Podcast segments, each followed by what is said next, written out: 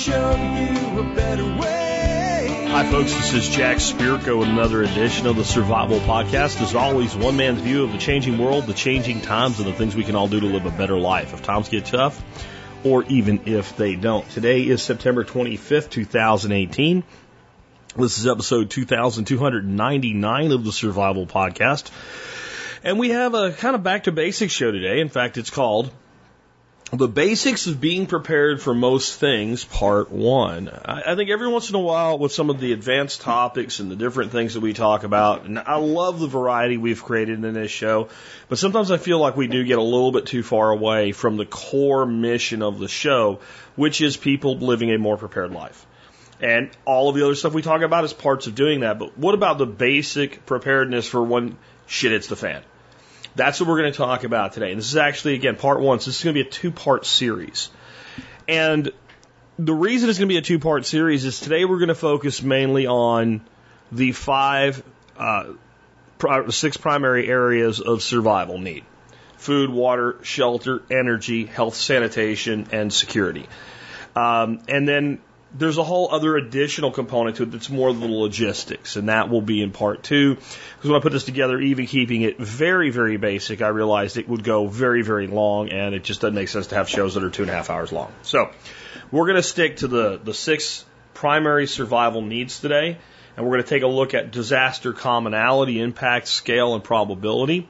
We're going to talk about the fact that it's non preppers that are crazy, not us and how preparedness really is the only responsible thing for adults to do. And we'll get to all of that more in just a moment. Before we dig into today's topic, let's hear from our two sponsors of the day. Sponsor of the day number one today is Safe Castle Royal. Hey, you want to be prepared? Then go over to Safe Castle, the original survival podcast sponsor, the first company that ever sponsored us. That was a long time ago, friends. Almost 10 years now since uh, Safe Castle signed up as our first sponsor. This would be about nine and a half years. And uh, they've been with us ever since, and that's loyalty. Safe Castle has all the stuff you need for your prepping, uh, from guns to gardens, from the tactical to practical, and anything in between. A lot of stuff that we'll talk about today you can get at safecastle.com. And you probably should since they've been a supporter of the show for so dadgone long. And next up today, we have Jeff the Berkey Guy Gleason. Trust me, we're going to talk about water today. And yeah, water filtration is something I'll talk about, and filtering your water in a disaster can be life or death. But the reality is, you know, water's something you should be filtering all the time anyway. If there's something wrong with your water and you're on a well, you don't know until somebody gets sick. And it could have been perfectly fine a few weeks ago, and then something could have contaminated it. On the other side, if you are drinking city water, township water, etc., and something goes wrong with it, you don't know about it till you get sick or enough other people get sick that they tell you about it. Which means by the time they tell you about it, you've already been drinking water with something in it you didn't want to drink. Plus, there's things in our water in general that maybe aren't the best things in the world for us. A Berkey will take care of that. It's a good looking piece of equipment. It really can't fail. It's got no moving parts. It looks great wherever you put it. Uh, it's easy to use, it's easy to maintain, and by the price per gallon, it's about the most affordable option you can get with taking care of your own water treatment. And if you're going to get one, get it from the Berkey guy. Why the heck would you go anywhere else? You've decided you want a Berkey. Why would you go anywhere but the Berkey guy? He's been doing it a long time. For longer than I've been doing this show, Jeff the Berkey guy Gleason has been the Berkey guy. His website is directive21.com. He has a discount for you guys that are members of the MSB. Uh, it's got a lot of really great other stuff for your prepping too, again at directive21.com. And with that, let's take a look at this day in history, going back to the year 1789. On this day in 1789, the Bill of Rights passes Congress. The first Congress of the United States approves 12 amendments to the United States Constitution and sends them to the state for ratification. These bills, known as the Bill of Rights, were designed to protect basic right of U.S. citizens guaranteeing freedom of speech, press, assembly, and exercise of religion, and the right to fair and legal procedure to bear arms, and that powers not delegated to the federal government were reserved for the states or the people. And you heard me right. I said the United States Congress approves 12 amendments to the Constitution. What the heck is that about? 12 amendments. I mean, any fool knows there's 10 amendments to the U.S. Constitution, right? Well, or 10 amendments to the Bill of Rights, the, the original group of amendments. Well, actually, there were 17 amendments initially proposed in Congress.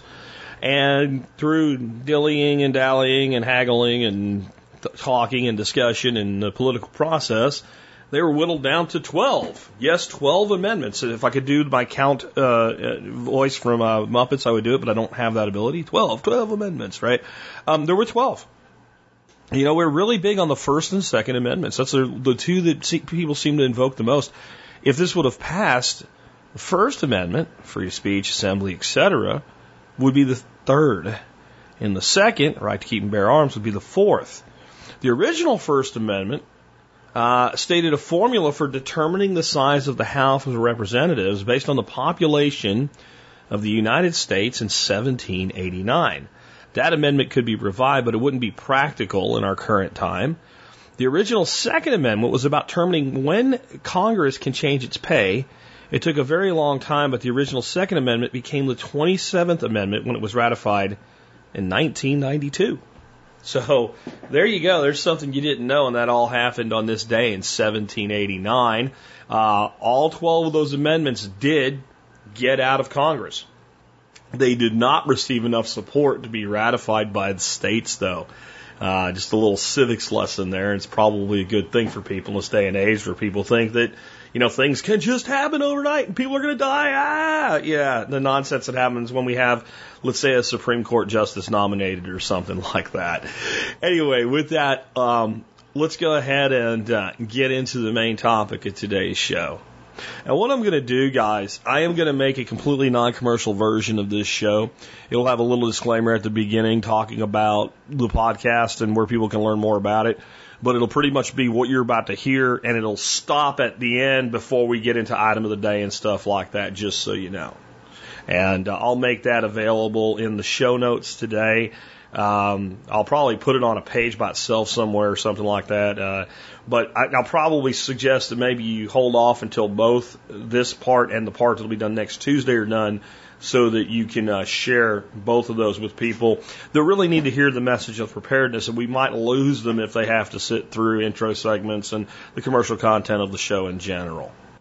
And real quick before we dig into the meat of the show today, just a real quick reminder again, um, tickets for the TSP 18 Nine Mile Farm workshop, which is going to be awesome and off the hook, go on sale Saturday morning this week. That's the 29th of, December, September. Is that right? 29th?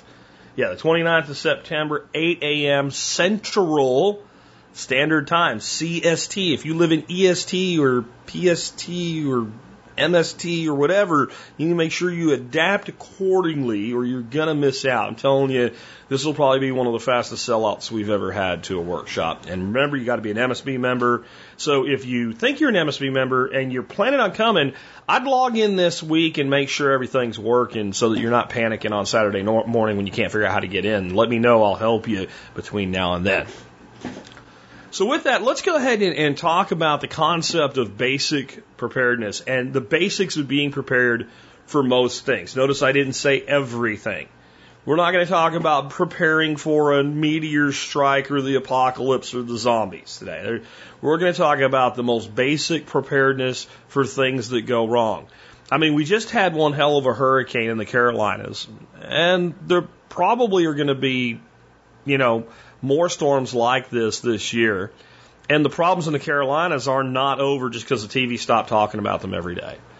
Um, storm season's still upon us. Next up, well, we're going to have winter. Then we're going to have blizzards and ice storms. Next thing you know, it'll be spring. It'll be time for mudslides and tornadoes and other fun stuff. Then we'll be back to summer. Gee, oh yeah, now we got more storms. We got forest fires and everything. And, you know, we'll come back around to fall and hurricane season again. If you think about it, we don't have like a season that is specific to disasters. Like it's not like okay, all the disasters tend to happen in the spring or in the fall. We have different disasters that tend to happen during different seasons. Obviously, things like ice storms tend to happen in the winter. But we have things that go wrong. To be blunt, shit happens. And depending on the size of, of what happens, you're going to be your own first responder for hours, for days, or sometimes even for weeks. We had one of the ice storms that hit a few years ago uh, that where we were without power for seven days, where we were living in Arkansas at the time, I had people write into me after it was over that went 14 to 21 days uh, without power and without being able to safely leave their homes and go anywhere and get anything because conditions were just too dangerous and no one came to check on them. Fortunately, they made it through and they looked after their neighbors, but this kind of stuff happens. Um, and this kind of is all summed up in you know, one of my laws of life. I have 30 laws of life that, that I live by and suggest other people do. And the seventh law of life is preparedness for hard times is nothing more than being a responsible adult. And, and on that note, it's, you know, it, TV sensationalizes, sensationalizes stuff. And maybe you've seen shows like Doomsday Preppers and the like, Doomsday Bunkers or whatever Doomsday junk they come up with next. But they make those people look crazy, and, and some of them are, and some of them are just going along for the ride for their five minutes of fame, and they're really nothing like the characters they make them into on TV. There's some of those people I know personally that when I saw the way they were portrayed, I couldn't believe it because the, the people that I know are nothing like that. But there are people that are flat out crazy, ready to wrap tinfoil around their head and whatnot. You see them, I mean, you see people that have YouTube channels about this stuff, and you listen to them, and they're serious and they're plumb crazy. But when it comes to actual basic preparedness, I really think it's the people that are not preppers that are crazy, not us preppers. Because stuff goes wrong. And it, it, just doesn't make any sense. And I do think it's the only responsible thing for adults to do. I mean, you look at it this way. Let's say you, you got the news that she's going to have a new baby. You're going to go out and get stuff for that baby so that you can put diapers on that baby and you're going to go to the doctor up until the birth to make sure that everything's going right for mom. Um, when the baby gets a little older, you're going to put little things in the electrical outlets to keep them from shoving a fork in there and electrocuting themselves. You're going to baby proof the house as they start walking. You're going to look for low, sharp corners and do something about that so the kid don't smack their head into it. I mean, you're going to you're going to assess the situation and you're going to be prepared to be able to care for and protect that child because you're an adult and you choose to bring it into the world. Well, what if you can't get food for that child when they're a little bit older? And you, you can't do it for a week. See, you know the baby's coming. You're not sure if a disaster's coming. Well, here's the reality about disasters. Sooner or later, you're going to deal with one. Now, it might be something that's a, a half day inconvenience. I, I've almost never met anybody, and I usually, when we talk about what I do, I'll always ask, have you ever had your power go out? And I've almost never met a person saying, you know what? My power's never gone out once in my life. I'm sure somewhere, someplace that's the case, but I mean, and then, you know, how long do you go out? Well, sometimes for a couple hours, sometimes for a couple days. Well, there you go. If you have hundreds of dollars worth of food in your refrigerator and all goes bad, what is the cost of that loss? And if we can offset that with something like a $50 inverter and an extension cord and idling your car, doesn't it make sense to say, hey, I worked really hard for this food for my family, so I want to make sure it doesn't go bad and we don't lose the money and all the time and effort we put into it? If you are stuck at home and you need to have medications or somebody's injured, shouldn't you have the stuff you need to take care of it? Since you are capable as a human being of sitting down and making a list of the things that are likely to go wrong and the things you're likely to have to do without, since you have that ability to think in, in, in ahead and comprehend that these things could be a problem, and since shoring them up is relatively easy, how are you possibly being responsible if you don't do it? How can you look your kids in the face, or if you're, you know, maybe you live near home and you take care of like elderly parents and you know, that really can't look after themselves anymore? How can you look them in the face how can you look? You have an older neighbor or something like that, or someone that has a little need, extra help needed. How can you look them in the face? How can you look anybody in the face that depends on you, and tell them you are responsible when you're capable of understanding this potential to to have to do without, and you're not willing to do anything about it? And the answer is you can't, and you know you can't. And if you went to your mirror right now, and you said, in spite of what this crazy guy says, um, I'm not going to be prepared and I am still a responsible adult. I, I actually challenge you to do that, and you will immediately feel, you know what, he's right. I'm not being responsible here. And the good news is, I got nothing to sell you um, at all. I do have a membership program that's for people that listen to the show all the time, and a lot of people use it, but that's it. That's all I got. I'm not going to end this thing with here, go get my kit, or I'm going to tell you why not to do that. Um, I'm not here to sell you stuff. I'm here to sell you this knowledge for free. When I say sell you, I mean sell you on taking it in and using it because I care about this country and I care about people. And the, the, good news is this is not difficult. And this is being broken into two parts so that we can cover the basics thoroughly, but all we're covering is the basics. And then people figure out from there where they want to go with their journey of preparedness themselves. But we have six basic survival need categories that we're going to go through today. But before we do, the easiest way to understand this is something I came up with almost 10 years ago called DPICS. DPICS, right? If the government can have a bunch of an acronyms, I can too. DPICS stands for Disaster Probability, Impact Scale, and Commonality. DPICS. DPICS, right? Um, and if you can remember DPICS, you'll probably be able to figure out what the letters mean. S is little, rest DPIC is all large. So disaster probability, DP. Impact scale, I. C, commonality. What's that all about? Disaster probability is one of these things that, and this is why people always think of like the crazy prep or crazy survivalist situation. Everybody focuses on the Hollywood disaster, right? The meteor, the comet, the nuclear war, the global pandemic, whatever it is. And those are the catastrophic disasters, high probability or low probability, high impact disasters. The disasters that are most likely to occur are losing your job, coming home and finding out your kid was rushed to the hospital and you got to go there and be with them. Um, getting a terminal or serious illness diagnosis of a spouse, having a localized storm that does bad damage to your backyard.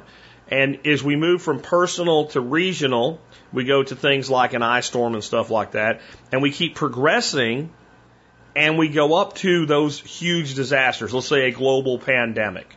Well, the smaller the number of people affected, by disaster probability, you are more likely to individually experience it. So if you ask most grown adults, have you ever been fired from a job? Well, more than half of them will tell you, yes, at some point in my life I lost a job. Okay? So there's a high probability that you'll lose a job. Again, the power goes out to your home. This is like a small neighborhood to regional. Hey, have, has it ever happened? Yeah, it's happened. Okay, have you ever been bitten by a zombie? No. Okay, well, you see how that works. You have have you ever been had an, an atomic bomb dropped on your head? Well, no. So as we look at this scale, we start out with disaster probability. We figure out what the most probable disasters, and we bring some logic and rationality into it, and say, and if you live on the coast of Florida, uh, e even though it could be a large regional event, you have a fairly high probability of being impacted by a hurricane you have a very low to non existent probability of being impacted by an ice storm. If you live in Maine, probably not going to get hit with a full on hurricane. Some pretty bad storms up there and all, but usually by the time they get there, hurricanes are not a huge threat. Ice storms, on the other hand, and blizzards are. So we take our geographic area we find out the things that are most likely to occur to us based on the probability and the logic of where we are, the, the regional threats. California, you better think about earthquakes a little bit. Texas, you better think about tornadoes. It's, it's really simple. Then we move on to impact scale. Impact scale is the one where what I'm talking about is you're going, yeah, but Jack, if there is something that, you know, it's not completely out of, out of line from happening that's huge, like a global pandemic, some new disease that's highly contagious and highly lethal that overwhelms our medical systems, or we have a true economic collapse, something that makes what happened in 2008, 2009 look like a minor bump in the road. If one of those types of disasters occur, it's a lot worse. It is. So we do think about the impact scale, like how big of, a, of an alteration in my life is this? And that's how we develop our own personal risk tolerance. And then, so we move in our journey of preparedness to wherever that risk tolerance takes us for our personal lives. But we're still going to start with the most probable things. We're going to shore that up, and then we're going to continue to improve that until we meet the level of our risk tolerance against impact scale. And then commonality. And commonality is the, the magic that makes this easy, even though it's not a good thing in general. In general, disasters all have commonalities. It doesn't matter what cut you off from your systems of support. It just matters that something did so. If you need water, it doesn't really matter why, you just need it. Does that make sense? And if you look at the big disasters, Hurricane Florence is a perfect example. When you see somebody on the television and they're saying, hey, we need help. Send us, you know, your donations and all. Of course, they always ask for money, but they ask for food, they ask for water, they ask for health and, and health and sanitation and medicine, comfort items. Those are the big ones. Those are the big five right there. And you hear it during the Haitian earthquake. Same list of things. Even when they're asking for money, when they tell you what they're going to do with your money, food, water, health, sanitation, comfort items, right? Clothing, things like that. So all these disasters, no matter where they are, no matter how come they happen, they have commonalities. Even losing your job. We're talking about food storage a little bit today. We're not going to do it in crazy nut job ways. We're just going to develop a deep pantry so that we could go 30 or 60 days and maybe not have the greatest dinners every night, but everybody in the family would eat and have a full belly. Right? Well, that's in case the economy collapses. No, how about you lose your job? How about you lose your job and you say the family's got to tighten their budget while dad or mom looks for a new job? But there's 60 days worth of food in the house. Didn't your, your whole life just get easier as soon as I said that? Put yourself in that scenario. You have just lost your job. You're looking at employment, you're looking at your shortfall in the bills, you're trying to figure out how to do what? Food on the table and a roof over the head. And I just wave a magic wand, and for 60 days, you don't have to worry about feeding your family. Food's there. So, from some big giant thing that affects the whole world, all the way down to this little bitty thing, all of it makes everything better because disasters have commonalities. All right. So let's move on and let's get into your six basic survival needs. Let's start with food.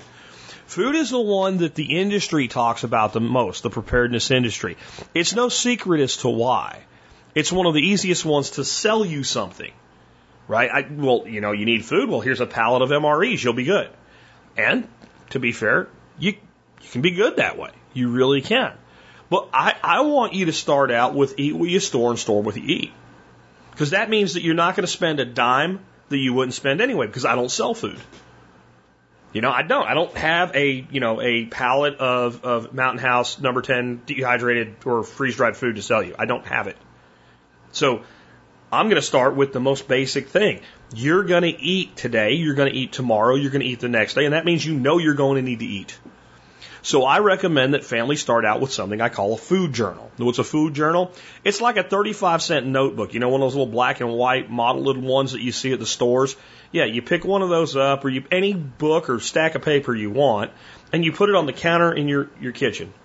And every time you eat anything, anytime your family eats anything, anytime the kids eat anything, anytime you use something as an ingredient, you write it in your food journal. You write it in there. And then you look at it and if it's something that stores easily and well without refrigeration or freezing, you put a star next to it. And when two, three days later you use that same item again, instead of writing it down again, you put a check mark next to where you put it down the first time. And you do this for two weeks to a month.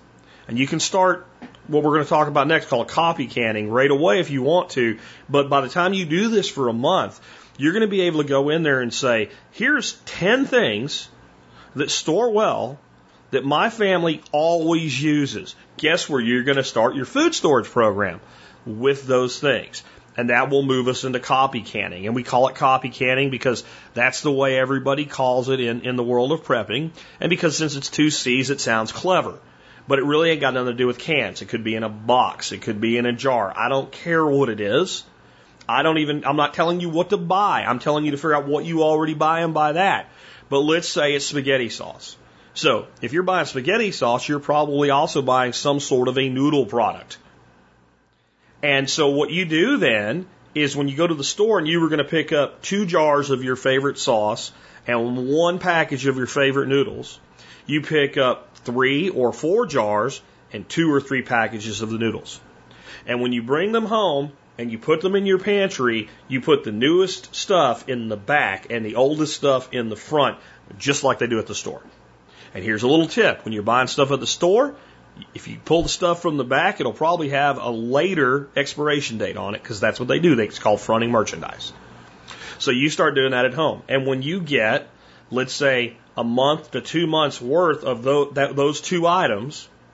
The next grocery store trip, you pick something else that has a star and a few check marks, and you do that again. And then all you do is when you take, let's say you're going to make spaghetti for the family tonight, you take out a package of Italian sausage, you take out your jar of sauce, you take out your can of extra tomatoes because you like to make it a little bit better, right? And you take out your thing of noodles and you use it. So what do you put on your shopping list for the next week? Just like you always do, you replace that stuff, don't you? Well, now that you've built up the supply, all you do is buy one group of it like you were going to do anyway. And when you bring it home, you just put it in the back of your pantry and just keep rotating it like that. You're, you're, the, the type of food we're talking about here generally stores easily for a year. You're using it all the time anyway. It's not going to expire. It's not wasted. It's not craziness. You might have to organize things a little bit better. You might have to create some space so you have a little bit more room. But anybody can do this and it's easy and it might cost a little more along the way because this week you're buying a few extra things. But after you do this for about five to seven months, you won't ever have to do it again in most instances. Unless your diets change significantly, in which case you'll have to replan this. You do it with rice. We don't need to make five gallon buckets full of rice and stack them to the ceiling in, a, in an extra bedroom. But if you use a particular brand of rice, instead of buying one box or package, buy two or buy four or buy whatever it is and base it on your actual usage. And once we do that, then we can start looking at some of the things that are a little bit harder to store, like certain vegetables and stuff because they go bad. And we can go ahead and start pr- maybe produce, pr- purchasing a little bit of specialized stuff. But we don't have to go to the survival store we can go to a place like Harmony House or Amazon and buy dehydrated uh, celery, carrots, any kind of vegetable you can think of, you can buy dehydrated. Start using them a little bit in your cooking. Stick mostly to fresh, but use them so you get familiar with them. Build a basic deep pantry. And then all of a sudden, when you are having to do without, you still have these other things to enhance the flavor of foods. And you can get more involved and you can get into different meat products and things like that. And we talk about that on the show all the time. But that's enough for the average person to be able to get by, maybe a little bit leaner than normal, but for a significant period of time. And this includes the garbage food that I wouldn't eat that you do. If you eat it, you eat it. I'm not going to judge you. You know, a lot of your, your chips and, and, and, and cookies and stuff like that, a lot of that stuff has good long shelf life on it. If your kids are eating that, just simply build that out in the pantry. That way, they're not upset when they have to do without because they're not really doing without. And then another thing I think is really important here, and it's something that I don't know anybody else that talks about this in the preparedness world when it comes to food. Everybody in the house should be a cook. I mean, my my granddaughter's here at my home every day, and she's like two and a quarter years old right now. Okay, not her, but we still get her involved. We'll have her, you know, help throw stuff away and things like that. But my grandson's like seven years old, and if I'm making chili and he's here, he's making, he's learning to cook with me. And by the time that boy's 10, 12 years old, I'll be able to say, You're making dinner tonight. And might, he might have a little help or whatever, but he can. When you do that, everybody starts getting involved. And that means if there is something really going wrong, everybody already is familiar with how to work together and how to cook. So if, if mom's sick, kids can help cook when dad's taking care of mom or if there's some sort of major disaster, but everybody's really kind of okay, and we get the whole family in the kitchen and we cook together, and it's it's already a thing. So it works out in so many different ways. And then we want to learn to create some storables of our own. So we might start learning how to do things like meals in a jar. Remember those dehydrated vegetables? So we might actually then finally go out once this basics are prepared. I mean, we do buy from a company like Mountain House or Provident Pantry or something, and they sell things like beef cubes that are freeze dried or chicken that's freeze dried or whatever. We can take a quart jar and we can layer that with different dehydrated vegetables, a little packet sealed up with uh, like a small Ziploc bag thrown in there with uh, something like a, a bouillon cube or something uh, some dehydrated vegetables, onions, garlic, meat, what have you, and make a meal, throw it in there. And if you have a standard vacuum sealer, they usually have an attachment to vacuum seal glass ball jars. So you, you, you can that. You, you dry can it is what it's called. You put it on your shelf. You put a label on it, what it is, and the date that it was put in there. And on a day that you come home and everybody is really tired and you don't really want to do a lot of work with cooking, instead of wasting money and going out to eat and eating garbage, you put one or two of those jars down and you add water and you simmer them and you make that whatever that you know beef stew or whatever you came up with is. And then you replace it. And then once you've done that, the average family can easily support themselves for 60 to 90 days without going to the store. Now, again, I promise you, you will not be as happy doing that as if you're going to the grocery store or the farmer's market or what have you. But you'll be okay. And you can, then you can take that into growing a garden and all that other stuff. But this is the thing to do first. And, and really, except till the very end there, it didn't cost any extra money. And you don't even have to do that last part. I just think you'll be happier and have more diversity if you need to rely on your preps. And it will work in your daily life because we've all had those days where we're like, I just don't feel like cooking tonight. You have your own basic uh, instant meals. Uh, next up, water. Do not run out and buy bottled water five minutes before there's a disaster. In general, I'm not big on buying bottled water in the first place, especially, you know, the cases of uh, water bottles that they have at Sam's Club and whatever. First of all, it's, it's a huge amount of waste. The packaging, just for, don't even think about the bottles. The, you know, usually there's some cardboard and some plastic wrapping and all that. Just cut that off and throw that away. Then you have these bottles. One bottle, you pick it up, you drink it, it's gone. Now you got crinkly bottle. And if we if we took all the bottles that are thrown into landfills every year and lined them up tip to top, uh, you could go around the world a couple times. And that's that's a real statistic. While the people in California are being all retarded and worried about drinking straws, uh, putting plastic in the ocean, not even worried about water bottles, which are just way more of a problem than a, a drinking straw. Um, so there is an environmental impact, but you know, I'm not an over enthusiastic uh, environmentalist. I'm actually kind of an insane environmentalist, but I don't need you to be. Um, so I think there is that environmental impact, but it also doesn't make sense from a financial standpoint. If you go to your sink right now and turn it on, perfectly good water comes out of it. The reason you're buying water for storage, so you have something to drink during a hurricane or something like this, because you might not have any water. So all the water in the world that you could want is basically so cheap it's almost free out of your faucet right now. So what I recommend people do is take two liter soda bottles or like the one gallon iced tea or apple juice jugs, anything with the hard, heavy plastic like that. Clean them out really good, fill them up with water, put a lid on them, and stick them somewhere in your house where you have room to store, you know, 50 to 100 gallons of water minimum. And if you think about the difference between that and bottled water stacked up like that in a typical like 16 ounce bottles, it's it, it really just makes a lot more sense. Those types of jugs and the two liter soda bottles are designed to handle contents with high acid and under pressure. So it's very good, heavy duty, food grade plastic that won't rupture. When I first started doing this, we went out and bought 50 one gallon jugs of spring water that come in the milk jug style. We put them in a closet. One day we went in there and we found four of them had failed and leaked out all over the floor. It wasn't a huge thing, but we immediately used all the rest of the water and we just didn't do that anymore.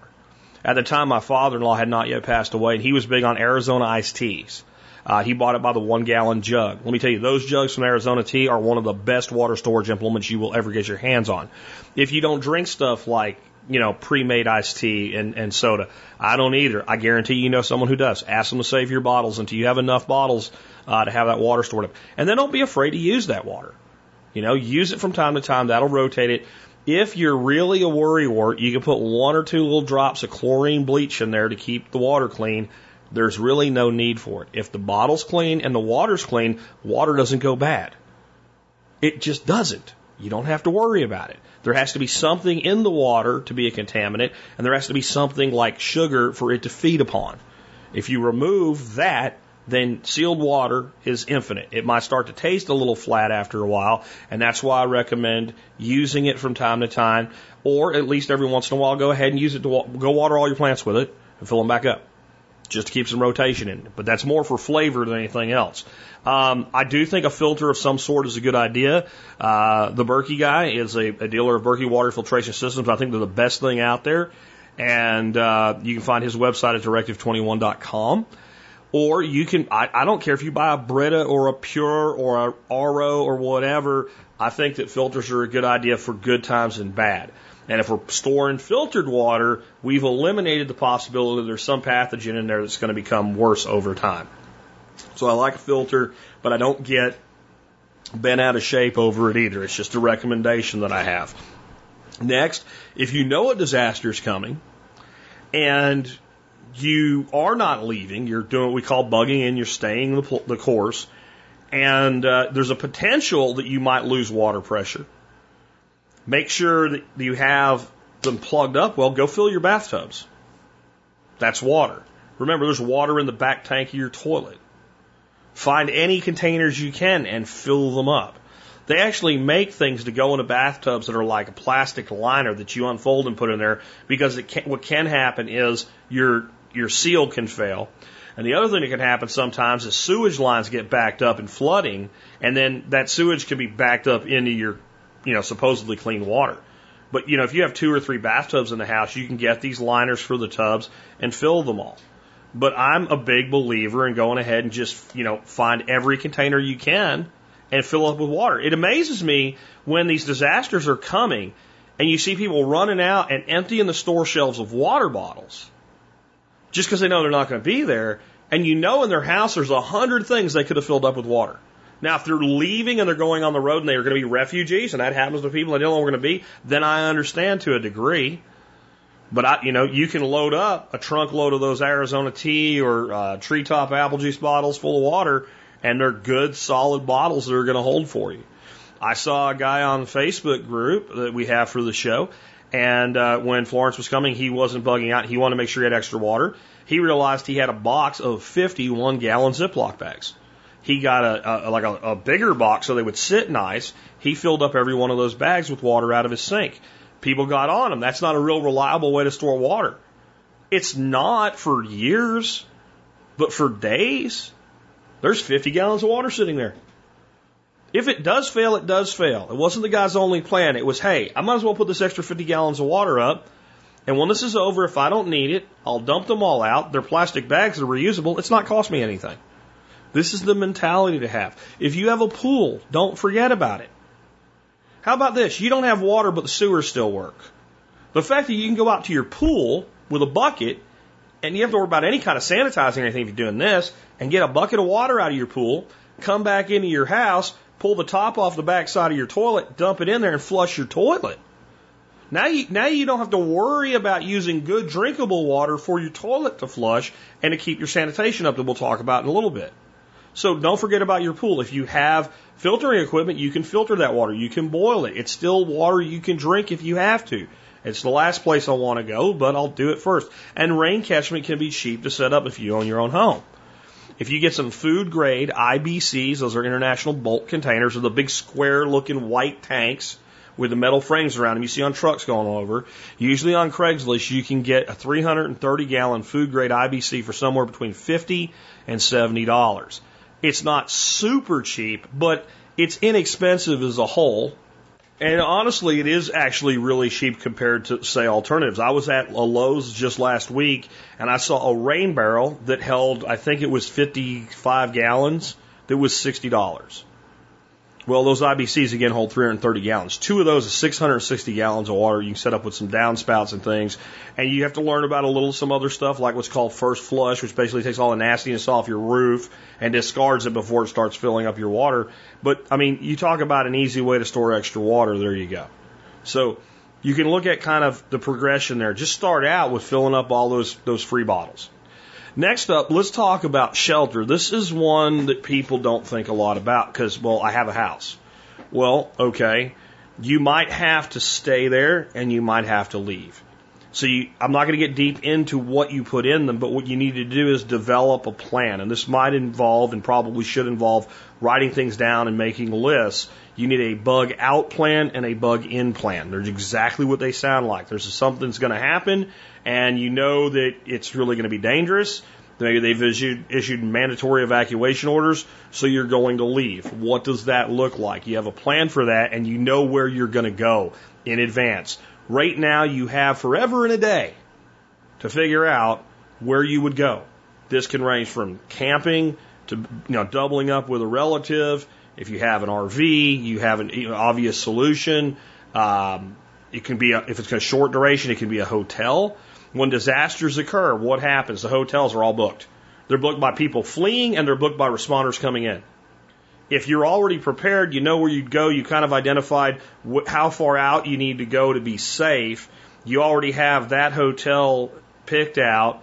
And when you decide to go, you're immediately making a reservation. You're probably, you know, when people say there's no hotel rooms available, no, they're available. Just take it. Somebody got it. That someone can be you. But just have a plan of where you're going to go if you're going to leave. And if you're going to stay, how are you going to handle things? If there's potential flooding, but you're not going to leave, you know, do you have a two story home? What are the items that would go upstairs immediately? What are the ones that would go upstairs when it really looked like, you know, what are the priorities on that? So you make that plan and you need to have basic things to fix problems that go, that happen around you. You know, plastic and tape to fix a window, you know, once the storm stops, can make things a lot more comfortable. Um, ways to do basic roof patching and things like that. The stuff you need to maintain your home to make it livable and comfortable when you're not there. You will figure that out for yourself based on, first of all, if you have items that you don't know how to use, it doesn't do you any good. Right? So, you know, what is your, what is your handiness level, et cetera, but have a basic stuff to maintain, uh, your home and to fix things when they break. Additionally, have a designated shelter area. One of the things we really worry about in the, the, the South for good reasons are tornadoes. They're spinning clouds of death. And you need to assess your home and figure out, like, if this happens, where's the best place for everybody to go and have the kids know. And don't make it scary. Don't make it scary. Do fun disaster drills, not scary ones.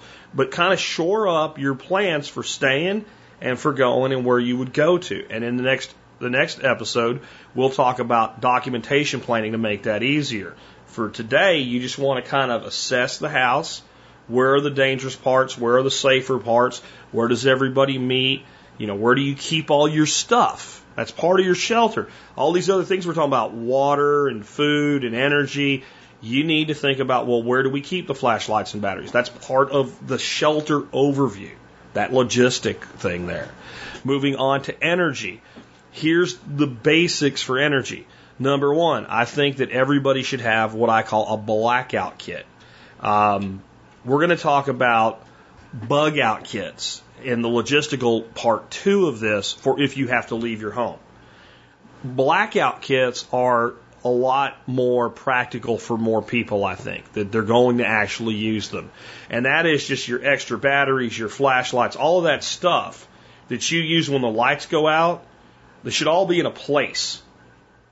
And so when you need to rely on the other things we're about to talk about, but the first thing you need to do is get out of the shower with soap in your eyes while your kids are crying and at least get a flashlight in the hands of the kids and get some stuff up so you can see what's going on and kind of put everything together and, and start to figure out what your next plan is. That is one central, or maybe if you have a two story house and you do do a lot of living upstairs and downstairs both, kind of split it apart and have like a central location up and downstairs where you can just go get the stuff. That's all I'm saying. And you probably have flashlights and batteries and stuff like that already. But if they're strewn about, it doesn't do you any good when the lights go out. So put it all together in an organized way in a blackout kit. Next up, um, I think your primary backup power should be rechargeable AA and AAA batteries. I have recommendations. You can go, if you're listening to the commercial free version of this, to the survivalpodcast.com and look up 22.99. Just put that in our search box. And when you pull that up, you can look down in the resources and you'll see some of the items that I recommend uh, that you can get on Amazon or you can buy them local. But those rechargeable batteries are probably the best thing. It's because we use them the most in our lives. Just like we're going to eat what we store and store what we eat, when it comes to energy, we're going to rely on backup for things that we use every day. I'll bet you in your house you have remote controls for just about everything. Your TV, um, your Apple TV and stuff. Well, that one has its own internal battery, but there, there's probably video games and stuff like that. Uh, you probably have small flashlights like pen lights and things like that. Double A and triple A batteries are prob- probably one of the most prominent things that we use in our life. And like D's and C's generally are not very economical in a rechargeable format. So we use good quality, uh, extra supply of good alkaline batteries for those. But you can buy little plastic things that you take and you pop two or three AA batteries in them, and that'll run your C or D battery device. It won't last as long because there's less storage capacity in two AA's compared to a C or a D, but it will work. And you can recharge those batteries to your heart's content. And the big thing is get your kids doing it. When they say the batteries are not working in the TV remote, well, take those batteries out and let me show you how the charger works put them in the charger, take two batteries out of the charger and put them in the remote control and go, now your TV will work again for you. Or any of their electronic devices, etc. These double A's and triple A's, train your children. Train your spouse. When the batteries are dead, don't throw them away, bring them over here, stick them in the charger, get new ones. When the power's out, there's nothing to teach, there's nothing to talk about. I need some batteries. Go get them. You know where they are. Make sure you put the old ones back. Now, how are we going to charge them when the power's out? I know we'll go buy a big, giant whole house generator. Well, if you have one and you're hooked up to natural gas, you're probably not having much to worry about, but that is not the next place to go. The next place to go is we want to get a 800 watt or better power inverter. 800 watts is a sweet spot for me, and I'll have a link to some items that fill that need in, in the uh, the notes today for this episode. But what we're going to do is we're going to get that that inverter and we're going to take it and we're going to pop the lid up on the hood on the truck or the car and we're going to clamp that inverter onto our car and we're going to start it and we're going to let it idle. We're going to run an extension cord and plug it into that inverter and we're going to run that into the house and then we have some of the little three-way hard plastic rubberized uh, power splitters and you can only get you know so much out of that so we can't run the whole house on it but we dadgone sure can take those battery chargers from our blackout kit area, set it on the kitchen table, and plug it in, and we can charge those batteries forever. A tank of gas will idle a car for a long time. We'll get to gas in a second. But if we don't run anything but, most of those inverters will run an average refrigerator freezer unit in a kitchen. So we can pull that out, we can plug it in. We can run it for a couple hours. We can unplug it and go back to doing other things with that available power. And if we do that a few times a day, our food will keep through a disaster most of the time. Just by running it enough to keep it cold, throw a bunch of blankets over the refrigerator, don't open it unless you need to, run it a few hours a day, you'll be able to keep your food through a disaster and start eating it right away. Okay? Now, since we're using our car as a generator, this is what we're doing, we're going to want to store gasoline. I recommend that you store 60 gallons of gasoline minimum. I really recommend 60 per vehicle. This is another thing that's always in short supply. Here's the painless way to do that. Go out and get a gas can. Next time you fill your car, take the empty gas can with you. Fill the car, fill the gas can. You bought an extra five bucks, uh, five gallons worth of gas. Take the gas can home, have a designated safe place to store your gas. Whatever month you're in, get a Sharpie marker, and on both sides in the back of that gas can, write a big black letter the number of the month. It's September, I would write a 9 if I was starting. Set it wherever you're going to store it. In October, get one gas can, do it again. Write 10 on the gas can, set it next to 9. November 11, and continue on until eventually you get to August of the next year, you write an 8 on it. When you get to September again, when it's time to go put gas in your car in October or September, take the number 9 can, dump it in your car, take the empty can to the gas station, buy the extra 5 gallons, bring it home, put it back. Guess what? After one year, you've got 60 gallons of gas reserved for your vehicle that fuel will never be stored for more than a year because every month you're going to take one of those cans and dump it in your car. This means once you have that fuel stored, it never costs you another dime extra because, yeah, you're filling the can, but the five gallon was in the can, went in the car. You do that, your gas is always rotated, it's never more than a year old, and you always have 60 gallons on hand. And then you can use that gas for other things Just if that can gets empty, it goes to the store and it, goes to the gas station, gets refilled and gets put back into storage. That's all you have to do. If you knock out three months of it at once, you can refill all of them. It's okay. A couple extra months of storage, it'll be fine. You can put some Sta-Bil in there if you want, but you really don't have to. I think at this point is when you look at buying a generator. This is this is the point. Now you look at buying a generator. If you buy a generator at this point, you can buy something like a, a Honda EU 2000. It's a great generator for about thousand bucks. But you can go out and get, you know, for five or six hundred dollars, you can get like a Troy-Bilt. It's like a 6,500 watt generator. You run your TV set, your refrigerator, an extra freezer, uh, a window unit air conditioner to keep one room in a good in a good shape. It's you know you're you're golden once you have a generator of that size. So you have to like picking a generator, something we've talked about before. We'll talk about it again. But I think that's the place in the plan that it makes sense to buy a generator. Why go out and buy a generator when you can buy a fifty dollar inverter and and do so many good things for yourself with the thirty, forty, fifty thousand dollar generator sitting in your driveway. Your car is a generator, right? So you already have that. So let's use what we have first. Then you might want to think about building a battery bank for backup systems. This can be as simple as having one uh, marine grade trolling battery, uh, deep cycle marine grade battery, or several of them wired together with some inverters on them and what have you. Once you have that, you have an indoor source of silent power. So if you're in a disaster and people are doing things like running around stealing, they generally like to do that at night in neighborhoods. They go out and loot in the middle of the day when they're looting stores, but when it comes to stealing from people's houses, they know people are generally there and not okay with it. So they run around stealing generators and stuff like that. When that generator's sitting there at the night going, it's like saying, we're over here, we're over here, come take our stuff. So what you do is you use the generator during the day, you charge up your battery bank during the day, shut the generator off because you don't run generators in your house because you don't want to die, and that's the opposite of surviving. But then you can bring the generator inside where it's secure because it's shut off and quiet for the night, and your basic power needs to the night can be met through your battery backup system. That is the very basics of energy. I could do hours and hours on energy. That's the basics. And if people would do that much, they would get through most of these things. Health and sanitation. You need a basic first aid kit. If you go to Walmart and buy the 119 pieces uh, in a plastic case they call a first aid kit, you will come home with eight or 10 semi useful items, two or three completely useless items, and 100 band aids. Don't do that. Put your own basic first aid kit together based on your capability.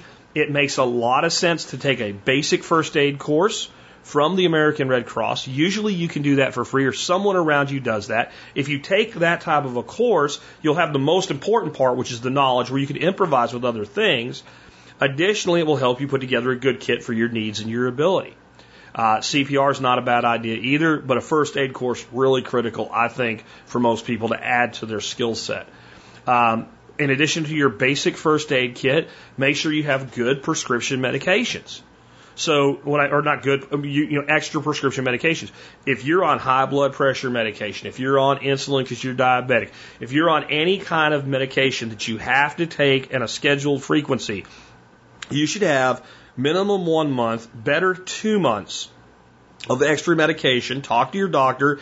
Explain you're not hoarding it so you can go sell it on the street. You just want to keep that extra in case something goes wrong and you can't get access to your medication. And that once you have that amount stored up, you're going to draw from it. And each month or biweekly or whatever it is you refill your prescription, you're just going to buy the next month's worth and you're just going to rotate it. If you explain that to most doctors, they're more than happy to work with you, especially if it's not something that has street value to begin with. And a lot of the stuff that people really rely on to like not die or not go crazy or whatever doesn't have a, much, a, a huge street value. So uh, doctors will generally work with you to just understand. I'm just trying to maintain, you know, a, an extra buffer of time in case I end up like one of these people on TV, and then in the middle of a situation where I'm dealing with my whole life being turned upside down and I'm incredibly stressed, I don't have my high blood pressure medication.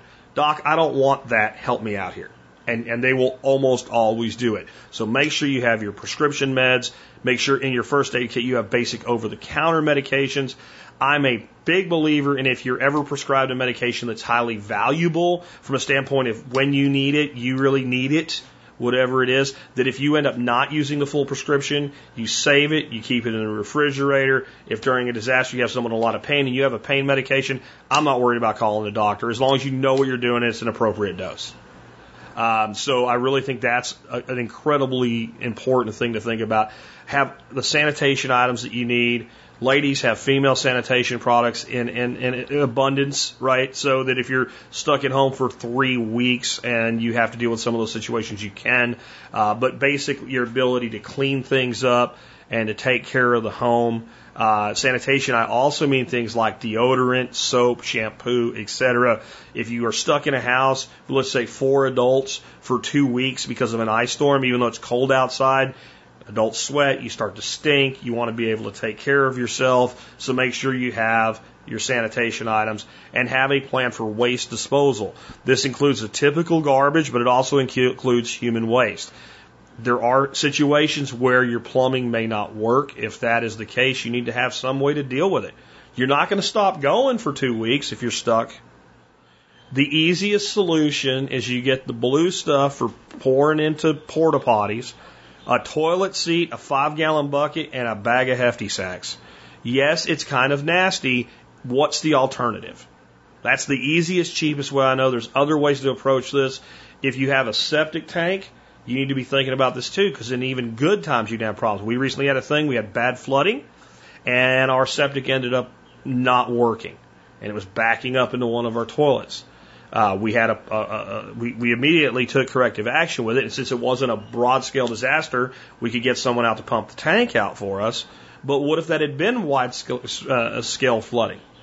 So you need to have, you know, just because you're on septic doesn't mean you're immune to this. You might be more likely to have to deal with this particular situation. So have a plan for it. Security. I'm going to start out with the most important thing procedures and protocols. A procedure is how you do something. The way you start a generator, there's a procedure for that.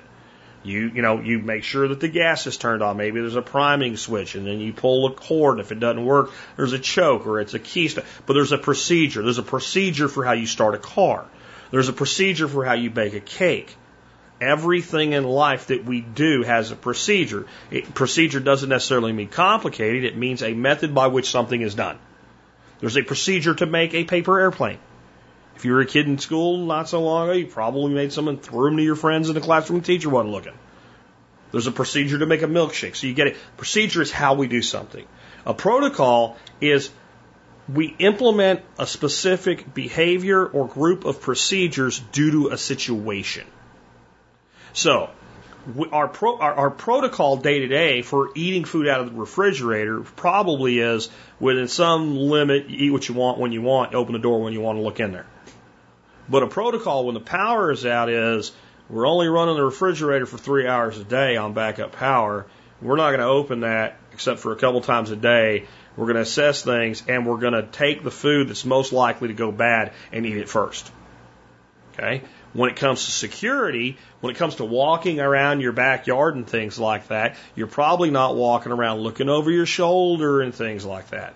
But a protocol could be that if there's a, a big regional disaster and people do start looting, if you go outside, you take some, you never, never alone. You always have two people together. If somebody's working on something like the generator quits and needs to be refueled or something like that, and you're down there working on it and you have your back to somebody that might want to hurt you, the very fact that there's just another person there with eyes paying attention protects you while you're doing your thing. That's a protocol. And security is more about procedure and protocol than anything else. And having everybody in a family unit or group understand that we are now at this level of protocol. Things have changed. Things are not hunky dory. There's a, there's a, there's amount, an amount of risk that we all uh, assume every day. For instance, I believe in having a weapon and a means to defend yourself. I believe in concealed carry. But the procedure and the protocol is more important than the weapon. We don't shoot somebody because they cut us off in, in, in an intersection. We only shoot somebody to defend our life or the life of another person. And there's a protocol for how alert we are at any given time. You can't walk around in a completely hyper alert state at all times. The stress will kill you young. But when certain things go down, and it might be that while this is going on during the day, here's one set of protocols, and at night, if somebody goes outside, here's another set of protocols. Security protocols can even be things that don't have to do with another person, they have to do with just any risk. Your security is about the safety of your body and your mental health, yourself, and your family. It doesn't matter if you're dead because somebody hit you with a bat or because you were a dingbat and you got in your car and drove in the middle of an ice storm when you shouldn't. So a protocol might be that during this type of an ice storm, until we're absolutely sure that the roads are okay, even if we see the dingbat neighbor sliding down the road, we're not going to. Even if he makes it back okay, we're not going to. When we had a bad ice storm many years ago, my wife was still working a regular job and she said, I feel guilty for not going in. And I said, the people that make you feel guilty there are not going to replace you for me if you die on the way to work. If you get in a life threatening injury, and, but you don't die, and you end up paralyzed and I have to take care of you in a wheelchair for the rest of your life, those people making you feel guilty are not going to be there. So you're not going today because it's not safe. That's an example of a protocol. All right. And I can sum all this up with my 17th law of life. I mentioned my 30 laws of life. My 17th law of life, and by saying it's my law of life doesn't mean I wrote it. It means I live by it. This is a well known one. Don't do stupid things in stupid places with stupid people. If you do stupid things in stupid places with stupid people, sooner or later you're going to be known as one of three things. You're going to be known as the defendant, the patient, or the departed. You don't want to be any of those three things, so don't do those things. That's what procedure and protocol is about. Yes, have a means of defense. More importantly, know how to use it. A gun in the hands of somebody who's not trained, if somebody confronts you and you pull that gun out, you might end up just giving them a gun to hurt you with. So if whatever you have as a means of defense, know what you're going to do with it, when you're going to do it, and how you're going to do it. But I'll bookend it and I'm going to come back under security to having procedures and protocols. In the end, that is the most important part of your security. How will you behave? What are the things that you will do and not do under given situations? You need, for security, you need a protocol if you bug out and you are a two car family and those two vehicles are going to a place. How will you communicate with each other? If somebody notices something that's dangerous, how will they signal the other person? If you need to meet somewhere because dad was at work and mom was at home and the evacuation order was given because something critical happened and dad going home is dumb, how will you meet? There's a protocol that you come to for that.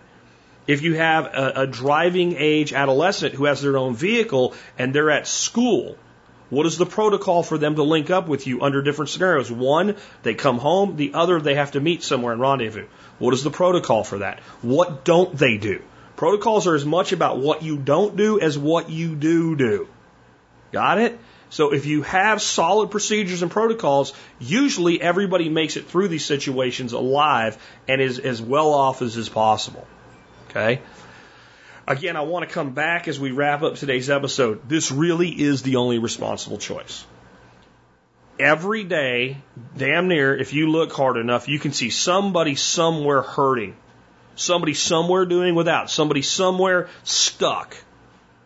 And there's almost inevitably that there was some way that that person either didn't have to be in that situation or they could be a lot better off in that situation. Sooner or later, that person can be you. This not happen to me thing. It's the same thing if people, oh, I'm not going to get cancer.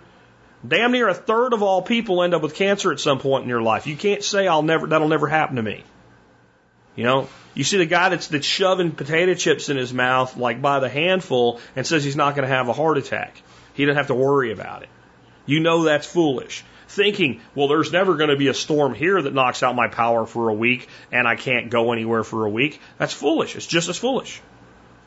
Because even though it might be less likely to occur than something like cancer, sad as that is, the reality is it still can. And I want you, if you're a family person, you know, family you know, member, if you're a mom or a dad, just think about your kids in this.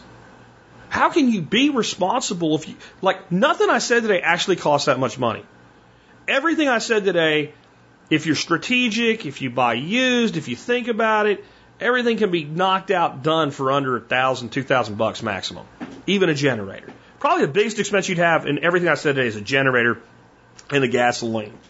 And we can spend that money over time so that we mitigate its impact on our lives. We can take time to ramp up. We don't have to go do all this tomorrow. But if we start that walk and we'll along the way we'll become more advanced in our thinking, in our procedures and our protocols. And eventually we end up in a lifestyle where we end up financially better off anyway. Because the whole, my whole philosophy is summed up. We should do things that make our life better even if nothing goes wrong. And all of these things today are things that you can use in your life even if nothing goes wrong.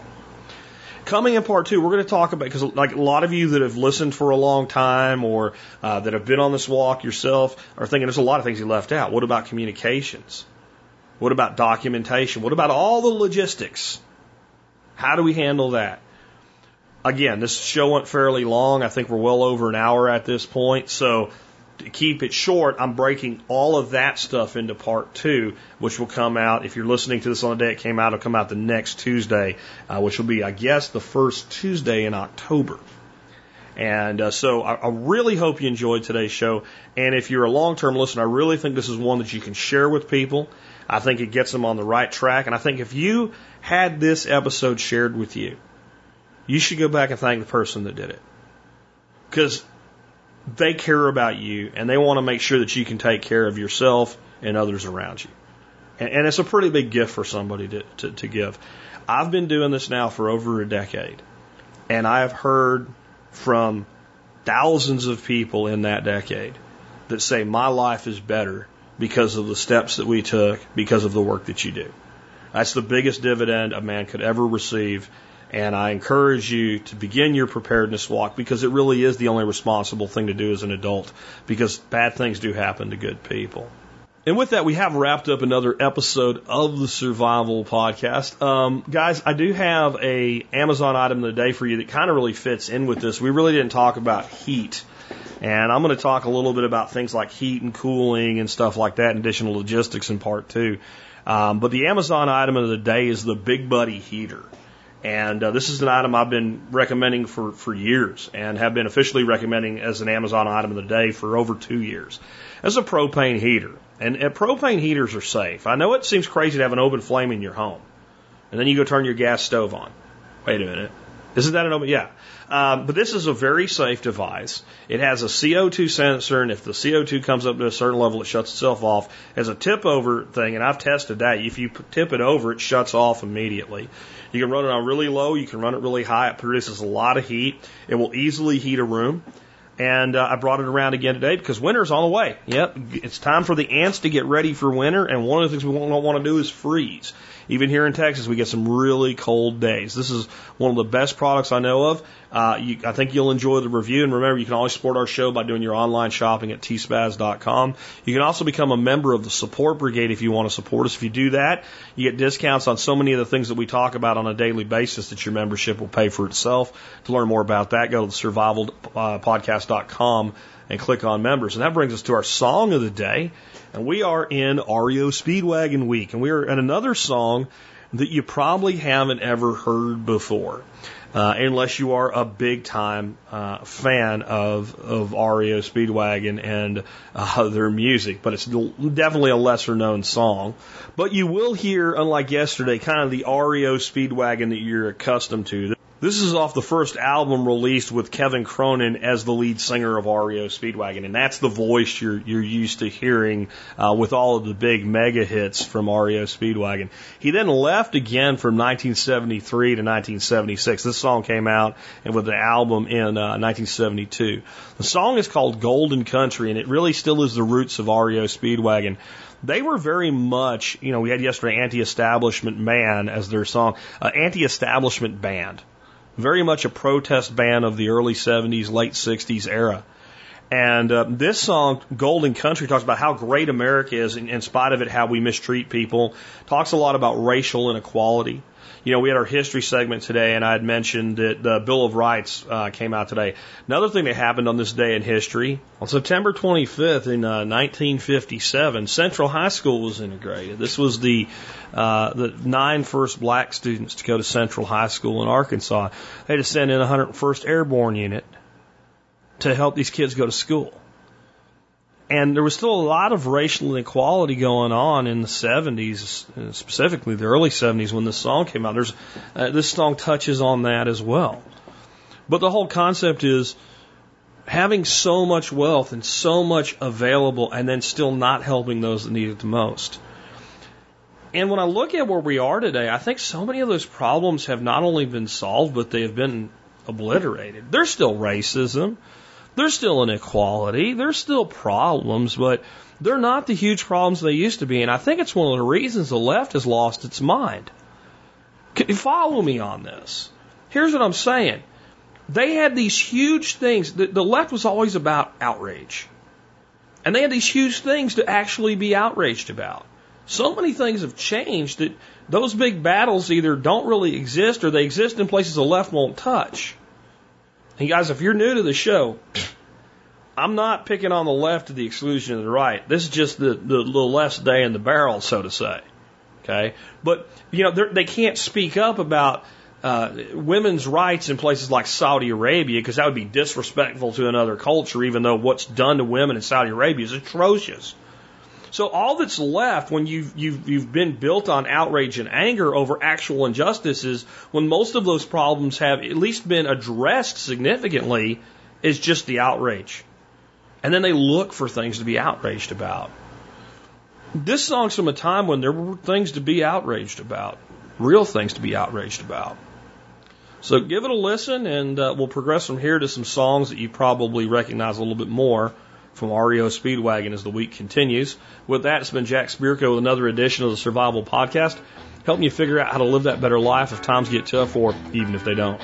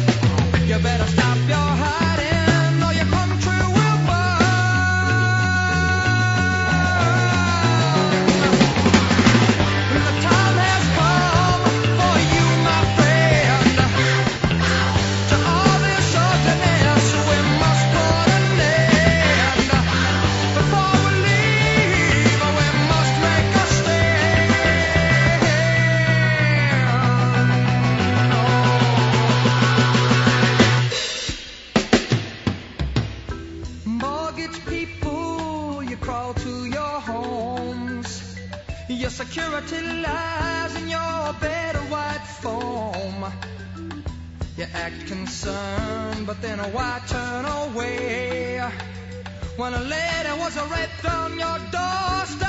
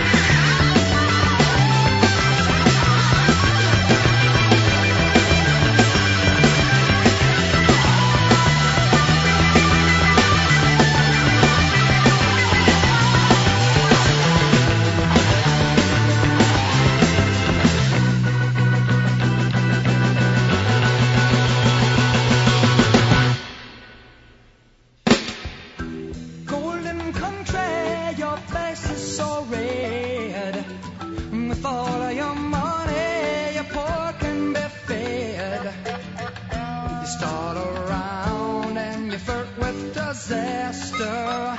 And never really caring just what comes after.